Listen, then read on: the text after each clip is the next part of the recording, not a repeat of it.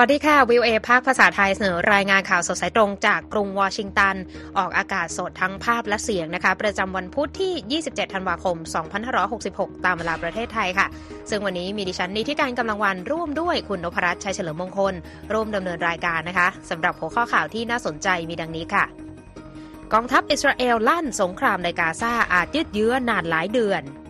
ยูเครนโจมตีเรือรบรัสเซียในไครเมีย อิสราเอลอนุมัติเงินช่วยเหลือ 3,200 ล้านดอลลาร์นุน Intel สร้างโรงงานใหม่ Apple ยื่นอุทธรณ์คำสั่งรัฐบาลสหรัฐกรณีห้ามนำเข้านาฬิกาสมาร์ทวอช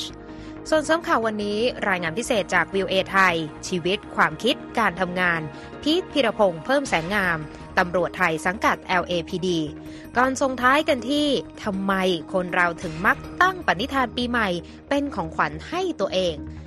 ทั้งหมดรอติดตามได้ในข่าวสดสายตรงจาก VOA สดจากกรุงวอชิงตันค่ะข่าวแรกวันนี้นะคะต้องอัปเดตสถานการณ์ ความขัดแย้งระหว่างอิสราเอลกับกลุ่มฮามาสซึ่งวันนี้มีความคืบหน้าอย่างไรบ้างคะครับก็เป็นความคืบหน้าต่อเนื่องนะครับ ที่กองทัพอิสราเอลออกมายืนยันว่าการโจมตีทางอากาศในหลายพื้นที่ยังเดินต่อไปนะครับ ที่ฉนวนกาซาโดยผู้บัญชาการกองทัพได้ออกมาย้ำด้วยว่า ความขัดแย้งนี้ น่าจะเดินต่อไปอีกหลายเดือนนะครับเฮอร์ซีฮาเลวีผู้บัญชาการกองทัพอิสราเอลกล่าวว่า ไม่มีทางลัดใด ๆ ในการกำจัดองค์กรก่อการร้ายให้สิ้นซากเลยครับกองทัพอิสราเอลรายงานว่าได้ทำการโจมตีเข้าใส่เป้าหมายกว่า 100 จุด ซึ่งรวมถึงปล่องเข้าออกอุโมงค์และพื้นที่ที่สมาชิกกลุ่มติดอาวุธฮามาสใช้เพื่อโจมตีกองกำลังอิสราเอลด้วยครับ ขณะเดียวกันผู้ที่อาศัยอยู่ใน กาซารายงานว่ามีการโจมตีทางอากาศ และการยิงปืนใหญ่เข้าใส่ในพื้นที่ที่เป็นที่ตั้งของค่ายผู้อพยพ นูเซรัตและมากาซิรวมทั้งบูเรชด้วยครับ เจ้าหน้าที่องค์การสหประชาชาติได้แสดงความกังวลในวันอังคารเกี่ยวกับการโจมตีทางทหารของอิสราเอล ที่ก่อให้เกิดการล้มตายของผู้คนเป็นจำนวนมากเมื่อเร็วนี้ด้วยครับเซย์ฟมาแกงโกโฆษกของสำนักงานข้าหลวงใหญ่สิทธิมนุษยชน UN กล่าวว่า ทางสำนักงานรู้สึกเป็นกังวลอย่างหนักมาก เกี่ยวกับเดินการเดินหน้าถล่มกาซาตอนกลางหรือ Middle Gaza โดยกองกำลังอิสราเอล ซึ่งทำให้มีชาวปาเลสไตน์เสียชีวิตไปกว่า 100 คน นับตั้งแต่เมื่อวันก่อนวันคริสต์มาสครับและเมื่อวันจันทร์นายกรัฐมนตรีเบนจามินเนทันยาฮูระบุระหว่างหารือกับสมาชิกพรรคลิคุดว่า อิสราเอลต้องเพิ่มแรงกดดันทางทหารต่อฮามาส เพื่อจะประสบความสำเร็จในการปล่อยตัวประกันทั้งหมดที่กลุ่ม ติดอาวุธนี้จับไว้ให้เป็นอิสระพร้อมย้ำว่าเราจะขยายวงการต่อสู้ในไม่กี่วันข้างหน้านี้ และนี่จะเป็นสงครามที่ยาวนาน และยังไม่ได้ใกล้จุดสิ้นสุดเลยครับเนทันยาฮูได้พูดถึงประเด็นดังกล่าวในหน้าบทความพิเศษหรือออฟเอของหนังสือพิมพ์ The Wall Street Journal และกล่าวว่าจุดยืนของรัฐบาลอิสราเอลอยู่ที่ว่ากลุ่มฮามาสจะต้องถูกทำลายลงฉนวนกาซาต้องกลายมาเป็นเขตปลอดทหาร และสังคมปาเลสไตน์ต้องปราศจากพวกหัวรุนแรงด้วย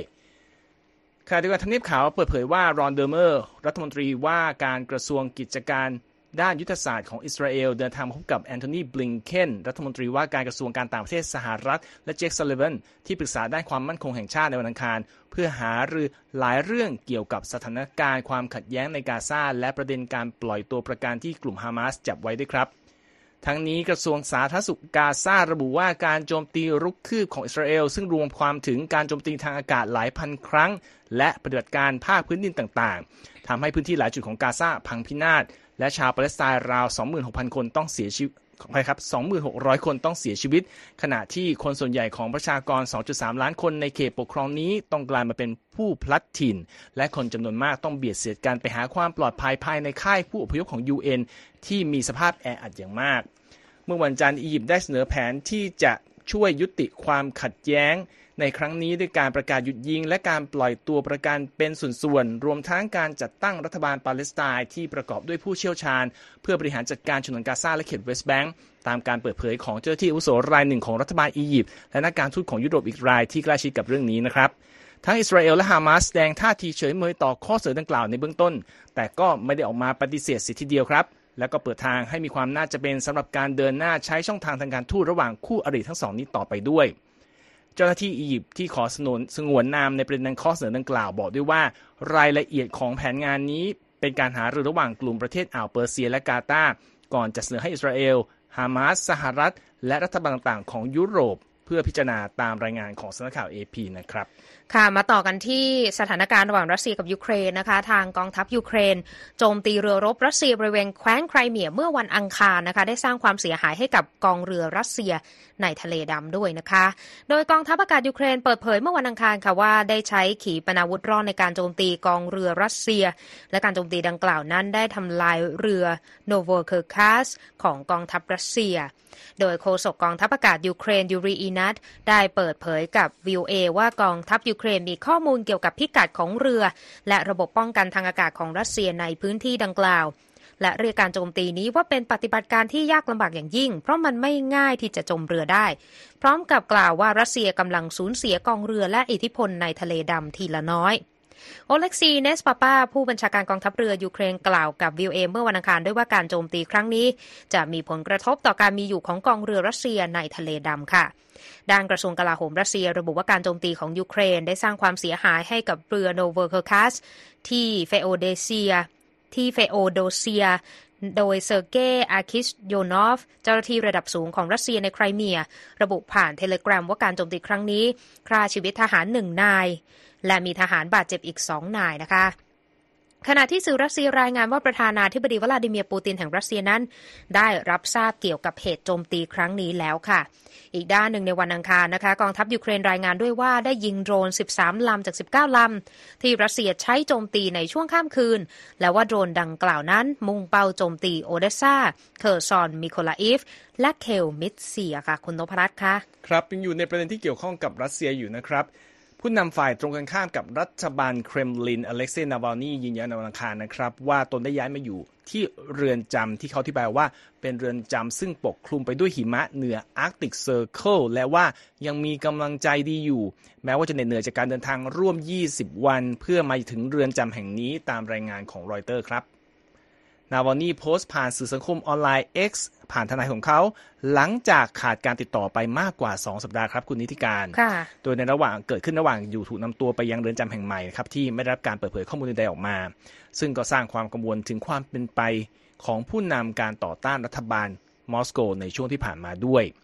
โฆษกของนาวานีเปิดเผยในวันจันทร์นะครับ ว่านาวานีในวัย 47 ปี ย้ายไปอยู่ที่เรือนจำ IK3 ทางตอนเหนือของ Arctic Circle ในเขตคาร์ปเขตปกครองยามาโลเนเนตส์ของรัสเซีย ซึ่งอยู่ห่างจากกรุงมอสโกเมืองหลวงไปราว 1,900 กิโลเมตรครับนาวาลนีก็โพสต์ติดตลกเป็นครั้งแรกหลังย้ายมาอยู่เรือนจำแห่งใหม่นะครับ โดยบอกว่าผมคือฟาเ t อร์ฟรอสคนใหม่ครับ เพื่อสื่อถึงสภาพอากาศอันเลวร้ายที่เรือนจำและบอกว่า 20 วันในการย้ายมาเป็นสิ่งที่เหนื่อยล้าอย่างมาก แต่ผมยังมีอารมณ์ที่ดีอยู่เหมือนกับที่ฟาเ t อร์ฟรอสควรจะเป็นนะครับ ทั้งนี้เรือนจำแห่งใหม่ของนาวานีรู้จักกันในชื่อ The Polar Wolf เป็นหนึ่งในเรือนจำที่มีความเข้มงวดสูงสุดแห่งหนึ่งของรัสเซีย ซึ่งนักโทษส่วนใหญ่เป็นกลุ่มที่ต้องโทษอาชญากรรมร้ายแรง และสภาพอากาศของเรือนจำที่เลวร้าวเลวร้ายในฤดูหนาวนะครับ มีอุณหภูมิ ดิ่งหนักสุดถึงลบ 28 องศาเซลเซียสในสัปดาห์หน้าเลยนะครับ คุณนิติการค่ะโฆษกของนาวานีเชื่อว่าการตัดสินใจย้ายนาวานีไปที่เรือนจำอันห่างไกล และเป็นสถานที่ที่ไม่เอื้ออำนวยนี้ก็เพื่อหวังโดดเดี่ยวตัวเขาให้มีชีวิตลำบากขึ้น และทำให้ทนายความและพันธมิตรของเขาเข้าถึงได้ยากขึ้นนะครับ ค่ะ คุณกำลังรับฟังข่าวสดสายตรงจากวิวเอภาคภาษาไทยกรุงวอชิงตันนะคะ สามารถเข้าไปรับฟังหรือไปอ่านรายงานของเรากันได้อีกครั้ง ทางเว็บไซต์ v i w a thai com นะคะ ติดตามเราผ่านทางช่องทางหลากหลายมากขึ้นนะคะ บนโลกออนไลน์ไม่ว่าจะเป็น Facebook Instagram X และ YouTube v i w a Thai นะคะ รวมถึง Spotify ให้ได้ติดตามกันด้วย นอกจากนี้นะคะ ถ้ามีเรื่องราวที่น่าสนใจในเว็บไซต์ของเรานะคะ และอยากจะเข้าไปแสดงความเห็นก็เข้าไปคอมเมนต์กันได้นะคะ ที่ด้านล่างข่าวที่ท่านสนใจและติดตามในเว็บไซต์ v i w a thai com ค่ะ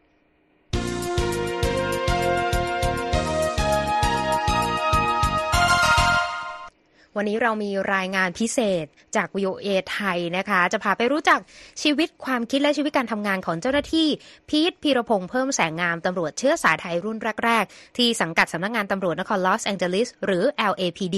ที่เพิ่งตัดสินใจเกษียณอายุนะคะอำลาบทบาทหน้าที่การเป็นผู้พิทักษ์สันติราษฎร์ที่เขาภาคภูมิใจมากว่า 35 ปี ซึ่งคุณสุภกิจพัทรธีรานนท์ผู้สื่อข่าว VOA ไทยส่งรายงานมาจากแคลิฟอร์เนียมานำเสนอค่ะ การที่จะเข้ามาเป็นตำรวจเนี่ยใครก็ตามที่อยากเข้ามาตำรวจมันเสี่ยงอยู่แล้ว เสี่ยงมากนะครับ เพราะเราไม่รู้เนี่ยว่าวันไหนเราจะเจออะไรแล้วเราจะอาจจะกลับไปหาคนที่เรารักที่บ้านได้หรือเปล่า การที่เราได้มาเป็นตำรวจ แล้วเราไปเป็นผู้พิทักษ์สันติราษฎร์แล้วเราช่วยคดีมาหลายคดีเนี่ยไม่ว่าจะเป็นคนไทยหรือ หรือคนที่เอาเองเนี่ยฮะการที่เป็นตำรวจเนี่ยมันให้ความภูมิใจและความอิ่มใจของผม ถ้าเราทำงานมาร้อยเปอร์เซ็นต์เนี่ยแล้วเรามีจรรยาบรรณของหน้าที่การงานของเราแล้วเราทำมาได้เนี่ยเราสามารถที่จะเปลี่ยนสภาพชีวิตของชุมชนได้ เพราะถ้าเกิดอาชญากรรมน้อยลงยาเสพติดน้อยลงประสิทธิภาพของชีวิตของชุมชนเนี่ยในครอบครัวเนี่ยดีขึ้นนะครับ ผมก็คิดว่าอันนี้เป็นสิ่งที่ผมภูมิใจมากที่ได้มาเป็นตำรวจมาเกือบ35ปีครับ เจ้าหน้าที่พีท พีรพงศ์เพิ่มแสงงามตำรวจนครลอสแอนเจลิสเชื้อสายไทยวัย 58 ปี ตัดสินใจอำลาเครื่องแบบตำรวจ LAPD และภารกิจผู้พิทักษ์สันติราษฎร์หลังทำหน้าที่มายาวนานกว่า 3 ทศวรรษ ภารกิจประจำการบนรถเคลื่อนที่เร็วสังกัดหน่วยปฏิบัติการพิเศษ ค้นหาและเก็บกู้วัตถุระเบิด หรือ LAPD Bomb Detection รวมกับเจ้าลุยซ่าสุนัขคู่ใจ คือบทบาทที่เขาได้รับมอบหมายในช่วงท้ายของการปฏิบัติหน้าที่ ก่อนถึงวันเกษียณอายุ หลังเคยผ่านประสบการณ์ท้าทายในหลากหลายหน้าที่มาตลอดชีวิตการทำงาน Officer Pete Ponsango, Unit 3, David K972. Sir, you are now in of watch. และนี่คือเสียงวิทยุสื่อสารจากสำนักงานตำรวจลอสแอนเจลิสที่ประกาศภารกิจ End of Watch ภารกิจอำลาอย่างเป็นทางการตามธรรมเนียมปฏิบัติ เพื่อเป็นเกียรติให้กับพีทเพิ่มแสงงามนายตำรวจเชื้อสายไทย ในงานเลี้ยงฉลองวันเกษียณอายุ ท่ามกลางครอบครัว ชาวชุมชนไทย และเพื่อนพี่น้องทั้งในและนอกวงการตำรวจที่มาร่วมแสดงความยินดี เส้นทางอันยาวนานของการเป็นตำรวจเชื้อสายไทยในสหรัฐของพีทเพิ่มแสงงาม เริ่มต้นจากแรงบันดาลใจที่ชื่นชอบในเครื่องแบบตำรวจ ก่อนจะมีโอกาสเดินทางตามครอบครัวย้ายจากเมืองไทย มาอยู่อเมริกาตั้งแต่เด็ก ตอนมาอเมริกาใหม่ๆครับคุณพ่อคุณแม่มีมีธุรกิจนะครับ มีร้านอาหารที่เรดแลนด์กับซันเบอร์นาร์ดิโนนะครับอยู่ที่นั่น ตอนนั้นผมก็อยู่ที่นั่น ผมก็ช่วยคุณแม่คุณพ่อแม่ทำธุรกิจนะครับ แต่ใจไม่รักใจเนี่ยผมชอบออต่อสู้ชอบ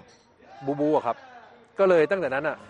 ฝังจิตฝังใจผมมาตลอด สิ่งที่ผมอยากทำอยากได้ตอนนั้นอะผมอยากมาเป็นตำรวจเขาก็เลยบอกโอเค ลองเป็นตำรวจสมัยก่อนนู้นนะฮะเงียบมากผมก็เลยคิดบอกคุณพ่อคุณแม่ว่าเป็นตำรวจแรกๆแต่ผมเป็นไม่ได้เพราะผมอยากเป็นตำรวจอยากจะมีอยากจะมีผลงานและอยากมี action ผมก็เลยขอเขาเอ่อมาสมัคร LAPD การเป็นตำรวจเชื้อสายไทยทำให้เจ้าหน้าที่พีทเพิ่มแสงงาม มีบทบาทอย่างมากในการทำงานใกล้ชิดกับชุมชนไทย ช่วยประสานงาน แนะนำข้อกฎหมาย และคดีความในกระบวนการยุติธรรมมาตลอดการทำงานที่ผ่านมา จนกลายเป็นแบบอย่าง และแรงบันดาลใจให้กับหลายคน ง่าย ๆ ก็คือผมแบบว่าเดินตามเดินตามพี่พีทนะฮะเพราะว่าเราคิดเหมือนกันเเราก็ทำงานคล้าย ๆกันนะครับ แล้วก็เรื่องสำคัญที่สุดก็คือเราก็ยังพูดภาษาไทยได้ แล้วก็พยายามช่วยคนไทยนะครับให้มากที่สุด แล้วที่ผมมาให้ได้เห็นวันนี้เป็นครั้งแรกที่ผมได้เห็นความภูมิใจนะครับ เพราะว่าพี่พีทก็เหมือนเป็นพี่ผมเป็น Impact คนไทยได้มากสุดๆเลยครับ แล้วผมก็คิดว่าผมจะต้องพยายามทำดีที่สุดเพื่อที่จะตาม ตามพี่พีทนะครับ ก็คือแกก็เป็น role model ให้ผม Pete has been a bridge between the LAPD and the Thai community and all other communities as well. Because Pete, people look to Pete, and when they say, What do I want to see in a police officer? they look at Pete. Physically imposing, in shape, solid. จิมแมคโดนัลล์อดีตหัวหน้าตำรวจเมืองลองบีชรัฐแคลิฟอร์เนียบอกว่า เจ้าหน้าที่พีททำหน้าที่เหมือนสะพานเชื่อมชุมชนไทยกับเจ้าหน้าที่ตำรวจในลอสแอนเจลิสให้เข้าใจกันมากขึ้น โดยเฉพาะความมุ่งมั่น เสียสละทำงานอย่างตรงไปตรงมาของพีทที่เป็นแบบอย่างที่ดีเยี่ยมให้กับทุกคน คือพี่พีทเป็นเป็นคนที่แบบอุทิศตนนะครับ ให้กับทางชุมชนมาโดยตลอด คนไทยมีปัญหานะครับ ได้รับทำร้ายหรือว่ามีปัญหาในเรื่องของที่ต้องการความช่วยเหลือจากตำรวจเนี่ยพี่พีทก็จะเข้ามาช่วยประสานงานนะครับให้ให้ความคุ้มครองและให้การช่วยเหลืออย่างต่อเนื่อง ที่เป็นจุดสูงสุดของพี่พีทเนี่ยก็คือปีที่แล้ว ผมได้มีโอกาสนะครับได้รับเกียรติให้ประกอบพิธีรับพระราชทานเครื่องราชอิสริยาภรให้กับพี่พีทนะครับอันนั้นก็ถือว่าเป็นจุดที่ที่ที่น่าประทับใจเช่นเดียวกันครับประสบการณ์ในฐานะผู้รักษากฎหมายเชื้อสายไทยในอเมริกาจะไม่สูญเปล่า เมื่ออดีตนายตำรวจ LAPD นายนี้ พร้อมจะถ่ายทอด และบอกต่อแง่มุมดีๆ ในการปฏิบัติหน้าที่กลับไปยังประเทศบ้านเกิด พื่อมุ่งหวังที่จะยกระดับการทำงานที่เป็นประโยชน์มากขึ้น ผมได้กลับไปบรรยายได้ไปสอแชร์วิชาสอนวิชายุทธวิธีต่อสู้หรือยุทธวิธีฝึกตำรวจเนี่ยครับสิ่งที่ผมได้ทำเนี่ยการที่อยู่หน่วยฝึกเนี่ยมันเป็นสิ่งสำคัญนะครับ เพราะว่าเราถือว่าถ้าเรารู้จริงสามารถช่วยชีวิตคนได้นะครับ ช่วยชีวิตเขาได้ เพราะฉะนั้นผมถือว่าเวลาผมไปไปแลกเปลี่ยนข้อมูลที่เมืองไทยไปสอนตำรวจเมืองไทยหรือไงเนี่ยผมคิดว่ามีประโยชน์เพราะว่า ตำรวจทุกคนเนี่ยมีคนที่เขารักอยู่ที่บ้านรออยู่ ติดตามเรื่องราวและมุมมองจากประสบการณ์ทำงานของพีทเพิ่มแสงงามได้ในตอนต่อไป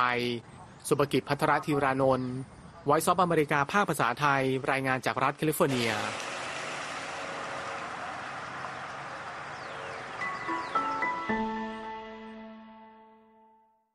ขอบคุณมากค่ะ คุณสุภกิจค่ะและก็อย่างที่คุณสุภกิจบอกไปนะคะ ติดตามรายงานชิ้นต่อไปได้ในวันพรุ่งนี้นะคะ คุณกำลังรับฟังข่าวสดสายตรงจากวิวเอภาคภาษาไทย กรุงวอชิงตันค่ะ Voice of America, VOA, Washington. มาเช็คสภาพตลาดหุ้นสหรัฐกันบ้างนะคะ หลังจากปิดไปฉลองเทศกาลคริสต์มาสกันคึกคักนะคะ วันนี้ก็กลับมาเคี้ยวยกแผงแข่งกับต้นคริสต์มาสอีกเหมือนกันนะคะ ดาวโจนส์บวก 159 จุดค่ะที่ 37,545 จุด S&P บวก 20 จุดค่ะที่ 4,775 จุด NASDAQ บวก 82 จุดที่ 15,075 จุด ราคาทองคำบวก 0.46%ที่ 2,078 ดอลลาร์กับอีก 70 เซนต์ต่อออนซ์ค่ะและค่าเงินบาทนะคะ1ดอลลาร์แลกได้ 34 บาทกับอีก54 สตางค์นะคะครับไปที่ประเด็นเกี่ยวกับเทคโนโลยีการลงทุนขนาดใหญ่ของที่เกิดขึ้นในอิสราเอลนะคะใช่ครับ ก็เป็นรายงานข่าวนะครับว่ารัฐบาลอิสราเอลตกลงที่จะอนุมัติเงินช่วยเหลือให้เปล่าเป็นจำนวน 3,200 ล้านดอลลาร์ให้กับบริษัท Intel เพื่อช่วยสร้างโรงงานแห่งใหม่ที่มีมูลค่าถึง 25,000 ล้านดอลลาร์ ในพื้นที่ภาคใต้ของประเทศตามรายงานของสำนักข่าวรอยเตอร์ ที่อ้างอิงคำยืนยันจากทั้งสองฝ่ายครับ ข่าวความคืบหน้าการลงทุนจากต่างชาติที่ได้ชื่อว่าเป็นเงินลงทุนก้อนใหญ่ที่สุดเท่าที่อิสราเอลเคยได้รับมานี้ ออกมาขณะที่กองทัพอิสราเอลยังเดินหน้าทำสงครามกับกลุ่มติดอาวุธฮามาสอยู่นะครับ การลงทุนครั้งใหญ่ของบริษัทบริการชั้นนำแห่งนี้ยิ่งเป็นเหมือนการแสดงจุดยืนอันเหนียวแน่นในการสนับสนุนอิสราเอล แล้วก็แสดงให้เห็นถึงความใจกว้างของรัฐบาลอิสราเอลนะครับในช่วงที่รัฐบาลกรุงวอชิงตันเริ่มกดดันให้มีการยกระดับความพยายาม รักษาชีวิตพลเรือนในกาซาอยู่ครับหลังมีรายงานข่าวนี้ออกมานะครับ ราคาหลักทรัพย์ของ Intel ซึ่งเป็นผู้ว่าจ้างงานอิสราเอล มี คนงานสัดส่วนไม่ถึง 10%ของจำนวนพนักงานทั้งหมดของตนที่มีอยู่ทั่วโลกครับ ก็เปิดซื้อขายในตลาดหุ้นเทคโนโลยีชั้นนำ NASDAQ สูงขึ้น 2.7%ในเช้าวันอังคาร ก่อนจะปิดการซื้อขายในช่วงเย็นเพิ่มขึ้นเป็นทั้งหมด 5.2%ที่ 50 ดอลลาร์ 50 เซนต์เลยครับ Intel ระบุในแถลงการว่าการขยายการลงทุนจากพื้นที่โรงงานผลิตชิปประมวลผลที่ดำเนินการอยู่ในอิสราเอลปัจจุบันนะครับ อยู่ห่างจากฉนวนกาซาเพียง 42 กิโลเมตรเท่านั้น เป็นส่วนสำคัญส่วนหนึ่งของแผนงานของ Intel ในการส่งเสริมความยืดหยุ่น ในการฟื้นตัวของห่วงโซ่ประทานโลก พร้อม ๆ ไปกับการเดินหน้า และการวางแผนลงทุนในสายการผลิตในยุโรปและสหรัฐด้วยครับแดเนียลเบน a ทา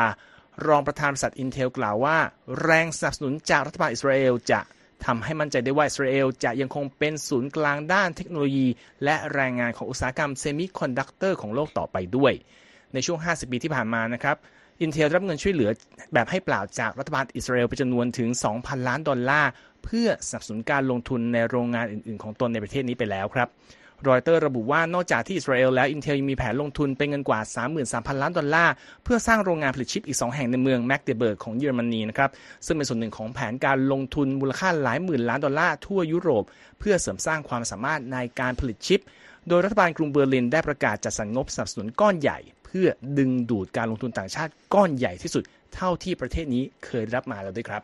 ค่ะไปต่อกันที่บริษัท Apple นะคะได้ขอให้รัฐบาลสหรัฐทบทวนการตัดสินใจ ห้ามนำเข้านาฬิกา Apple Watch นะคะตามคำขอของบริษัทเทคโนโลยีเฝ้าระวังทางการแพทย์รายหนึ่ง โดยคำสั่งดังกล่าวนั้น มีผลบังคับใช้ในวันอังคารนะคะหลังจากที่ประธานาธิบดีโจไบเดนแห่งสหรัฐปฏิเสธที่จะใช้อำนาจวีโต้ในเรื่องนี้ตามรายงานของรอยเตอร์นะคะ โดยบริษัทเทคโนโลยีชั้นนำแห่งนี้ค่ะ ยังยื่นคำร้องฉุกเฉินในวันอังคาร ต่อศาลอุทธรณ์ในระดับรัฐบาลกลางของสหรัฐ ให้สั่งหยุดคคำสั่งนำเข้าดังกล่าว จนกว่าสำนักงานศุลกากรและการป้องกันชายแดนของสหรัฐ จะมีการตัดสินใจว่า นาฬิกาของบริษัทที่มีการปรับเปลี่ยนดีไซน์แล้วนั้น จะยังละเมิดสิทธิบัตรของบริษัทมาซิโม ผู้ยื่นคัดค้านการนำเข้าผลิตภัณฑ์นี้อยู่หรือไม่ และจนกว่าศาลจะพิจารณาคำร้องของบริษัทเสร็จสิ้นนะคะ Apple ระบุว่าสำนักงานศุลกากรมีกำหนดจะตัดสินใจในเรื่องนี้ในวันที่ 12 มกราคมนะคะ ประเด็นนี้กลายเป็นปัญหาสำหรับบริษัทเทคโนโลยีแห่งนี้ค่ะหลังจาก Maximo กล่าวหา Apple ว่าใช้เงินซื้อพนักงานของตนไป และยังขโมยเทคโนโลยีการวัดค่าออกซิเจนในเลือด เพื่อนำไปใช้ในการออกแบบและผลิตนาฬิกา Apple Watch ด้วยค่ะ ทางสำนักงานการค้าระหว่างประเทศ หรือ ITC ผู้รับคำร้องนี้ออกคำสั่งห้ามการนำเข้า และการจำหน่ายนาฬิกาสมาร์ทวอชที่มีเทคโนโลยีการตรวจค่าออกซิเจนในเลือดของ Apple ซึ่งก็คือตั้งแต่รุ่นซีรีส์ 6 ซึ่งเปิดจำหน่ายมาตั้งแต่ปี 2020 เป็นต้นมานะคะ ทางแคทรินไท ผู้แทนการค้าสหรัฐ ตัดสินใจไม่กลับคำตัดสินห้ามนำเข้าดังกล่าว หลังปรึกษากับฝ่ายที่เกี่ยวข้องแล้วก่อนที่คำสั่งนี้ จะมีผลเป็นที่สิ้นสุดเพื่อบังคับใช้ในวันอังคารที่ 26 ธันวาคม ตามการเปิดเผยของสำนักงานผู้แทนการค้าสหรัฐค่ะ โดยคำแถลงจาก Apple ที่ออกมาในวันอังคารก็บอกว่าเราไม่เห็นด้วยอย่างยิ่ง ต่อการตัดสินใจของ ITC และต่อคำสั่งที่มีออกมา และจำเนินดำเนินมาตรการทั้งหมด เพื่อนำส่งนาฬิกา Apple Watch Series 9 และ Apple Watch Ultra 2 ให้กับลูกค้าในสหรัฐ ให้เร็วที่สุดเท่าที่จะเป็นไปได้ค่ะคุณนพรัตน์ค่ะ ครับพูดถึงเรื่องการจับจ่ายซื้อของต้องมาดูเรื่องยอดค้าปลีกของสหรัฐในช่วงเทศกาลวันหยุดสิ้นปีนะครับ มีรายงานมาแล้วครับคุณธินิการค่ะเติบโต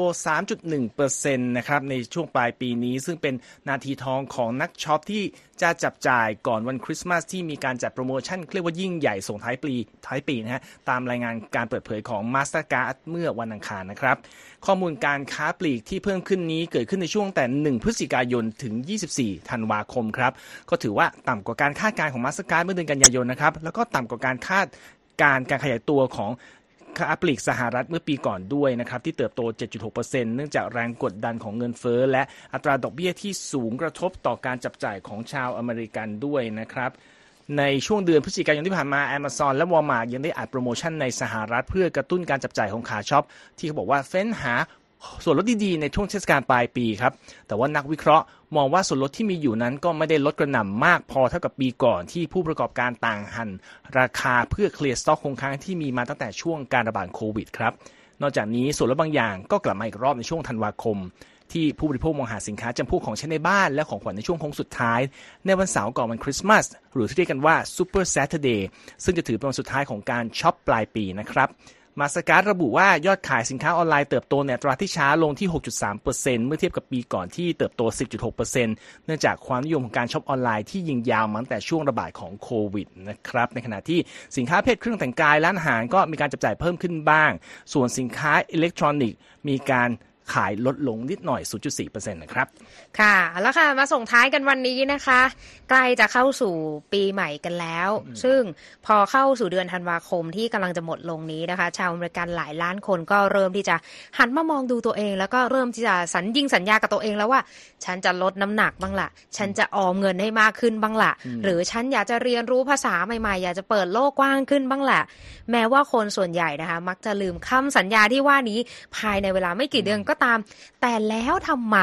คนเรายังชอบตั้งปณิธานปีใหม่กันนะคุณนพรัตน์มีรายละเอียดมาเล่าให้ฟังค่ะ ครับต้องบอกว่าในปัจจุบันนี้นะครับ การเปลี่ยนปีปฏิทินเนี่ยมักจะไม่ค่อยมีผลกับชีวิตคนปัจจุบันเท่าไหร่ แต่ว่าถ้ามองไปในอดีตนะครับ ชีวิตของมนุษย์ของเราเนี่ยใช้เวลากับเอ่อโลกของเกษตรกรรม ซึ่งเป็นการผูกติดกับฤดูการการเพาะปลูก แล้วก็การเก็บเกี่ยวตลอดทุกปี แล้วก็วนมาทุกปีนะครับมีการค้นคว้าวิจัยครับคุณนิติการบอกว่า การตั้งปณิธานปีใหม่ แรก ๆ ของคนเราเกิดขึ้นตั้งแต่สมัยอาณาจักรบาบิโลนในช่วงเมโสโปเตเมียนะครับในช่วงเวลาดังกล่าวก็เป็นช่วงโบราณนะฮะในเขาบอกมีการฉลองเทศกาลชื่อว่าอาคิตู หรือว่าเทศกาลเฉลิมฉลองในช่วงฤดูใบไม้ผลิผู้คนในช่วงนั้นจะสัญญาที่จะชำระหนี้หรือไม่ก็นำอุปกรณ์ทำการเกษตรมาคืนนะครับ ปฏิทินบาบิโลนในช่วงนั้นก็ 12 เดือนเหมือนกับสมัยปัจจุบันนี้นะครับเขาบอกมีการเอ่อนำมาใช้ในสังคมยุคคนโบราณมากมาย อย่างแพร่หลายแม้กระทั่งชาวโรมัน ซึ่งในช่วงนั้นเขาบอกว่าจะมีการสัญญาสาบานต่อหน้าเทวรูปเทพสองหน้า ซึ่งเป็นลักษณะของอสัญลักษณ์การมองย้อนหลังไปในอดีต และมองไปยังข้างหน้า เทพองค์ดังกล่าวชื่อเทพเจนัสซึ่งสะกด J A N U S ก็เป็นชื่อที่มาของเดือนแรกของ ปีก็คือ January นะครับค่ะแต่ปัจจุบันนะครับในวัฒนธรรมหลากหลายทั่วโลก ก็ยังมีพิธีที่ทำให้คนเราเนี่ยกลับไปมองอดีต แล้วก็มองตามความหวังในอนาคตด้วย แต่ว่าวิธีการทำหรือช่วงเวลามันจะต่างกัน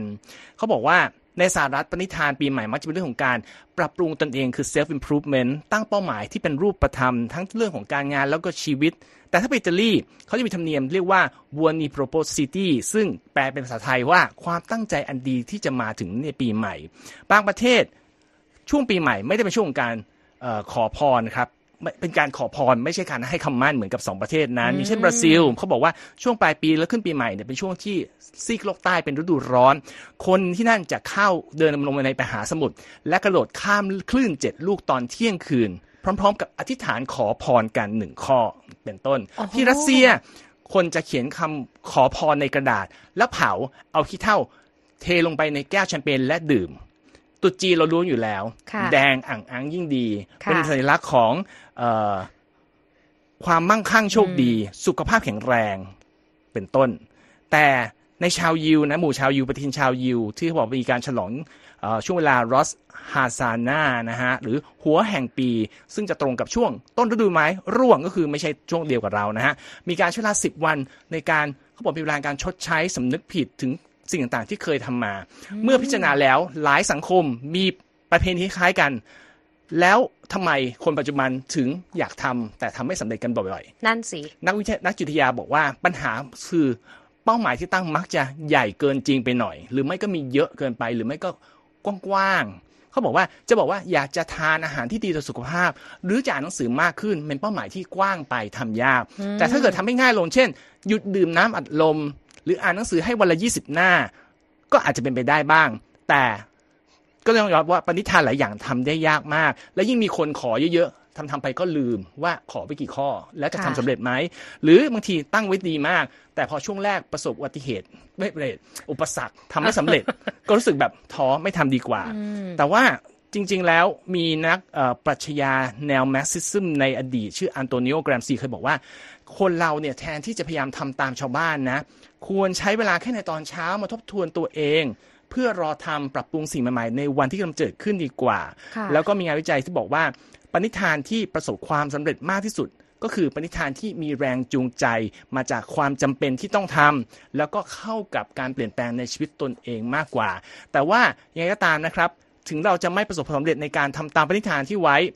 แต่เขาบอกว่าปณิธานก็ยังเป็นสิ่งที่ช่วยให้เราทบทวนชีวิตของเราได้ดีขึ้น แล้วก็เตือนตัวเองว่าจะเปลี่ยนแปลงอะไรก็ได้ ถ้าเราอยากจะทำเป็นประเด็นที่น่าสนใจแล้วก็ข้อคิดจากเรื่องนี้ก็คือว่า ไม่ต้องตั้งเป้าหมายที่ใหญ่โตมากอืมแต่อาจจะคิดเรื่องง่าย ๆ เช่น เราเลือกที่จะเป็นคนที่ดีขึ้นเป็น better version ของตัวเองในทุกๆวันก็ได้นะคะครับและที่จบไปค่ะก็คือข่าวสดสายตรงจากกรุงวอชิงตันวันนี้นะคะ ดิฉันหนีที่การกำลังวัน ผมธนรัชชัยเฉลิมมงคลผู้รายงานสวัสดีค่ะ สวัสดีครับ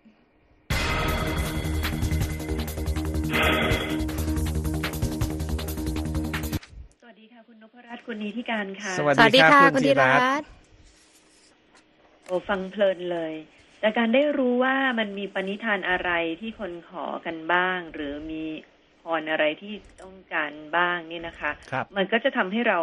มันเหมือนกับว่าเอ๊ะเราเราลืมเรื่องนี้ไป เรื่องกินเรื่องดื่มน้ำอืมเรื่องอะไรแต่ไม่อะไร เราก็นึกว่าเราทำดีแล้ว ตอนกินก็กินเพลินดื่มเพลินอืมนะคะ แต่มาบอกอ๋อจะดื่มน้ำเพิ่มขึ้นจะลดการกินนั่นกินนี่ มันก็อาจจะทำให้เราจินตนาการออกว่าอ๋อรายละเอียดบางอย่างนี่เราที่เราไม่เคยใส่ใจนะคุณนิติการใช่มันอาจจะทำให้เรานึกได้ว่า อืมที่เราจะดีขึ้นเนี่ยมันจะได้ครบถ้วนที่ทุก ๆ เรื่องที่เราตั้งใจนะคะ ใช่เรารายงานกันมาทุกปีว่าเราจะตั้งปณิธานปีใหม่กันอย่างไรไม่ให้อ่าพลาดเป้านะคะ การระบุอะไรที่ชัดเจน แต่ว่าเป็นเป้าหมายที่เข้าถึงง่ายเนี่ยก็เป็นจุดเริ่มต้นที่ดีได้เหมือนกันค่ะ อย่างที่รายงานบอกนะครับ ใช้เวลาทบทวนตัวเองบ้าง มองอดีตแค่ย้อนหนึ่งมันก็ยังได้เลย ไม่ต้องรอตอนสิ้นปีนะฮะไม่ได้ค่อยๆไปทีละก้าวก็ก็สำหรับคนที่ยังอยากจะตั้งบริฐานก็น่าจะเป็นคำแนะนำที่ดีนะครับ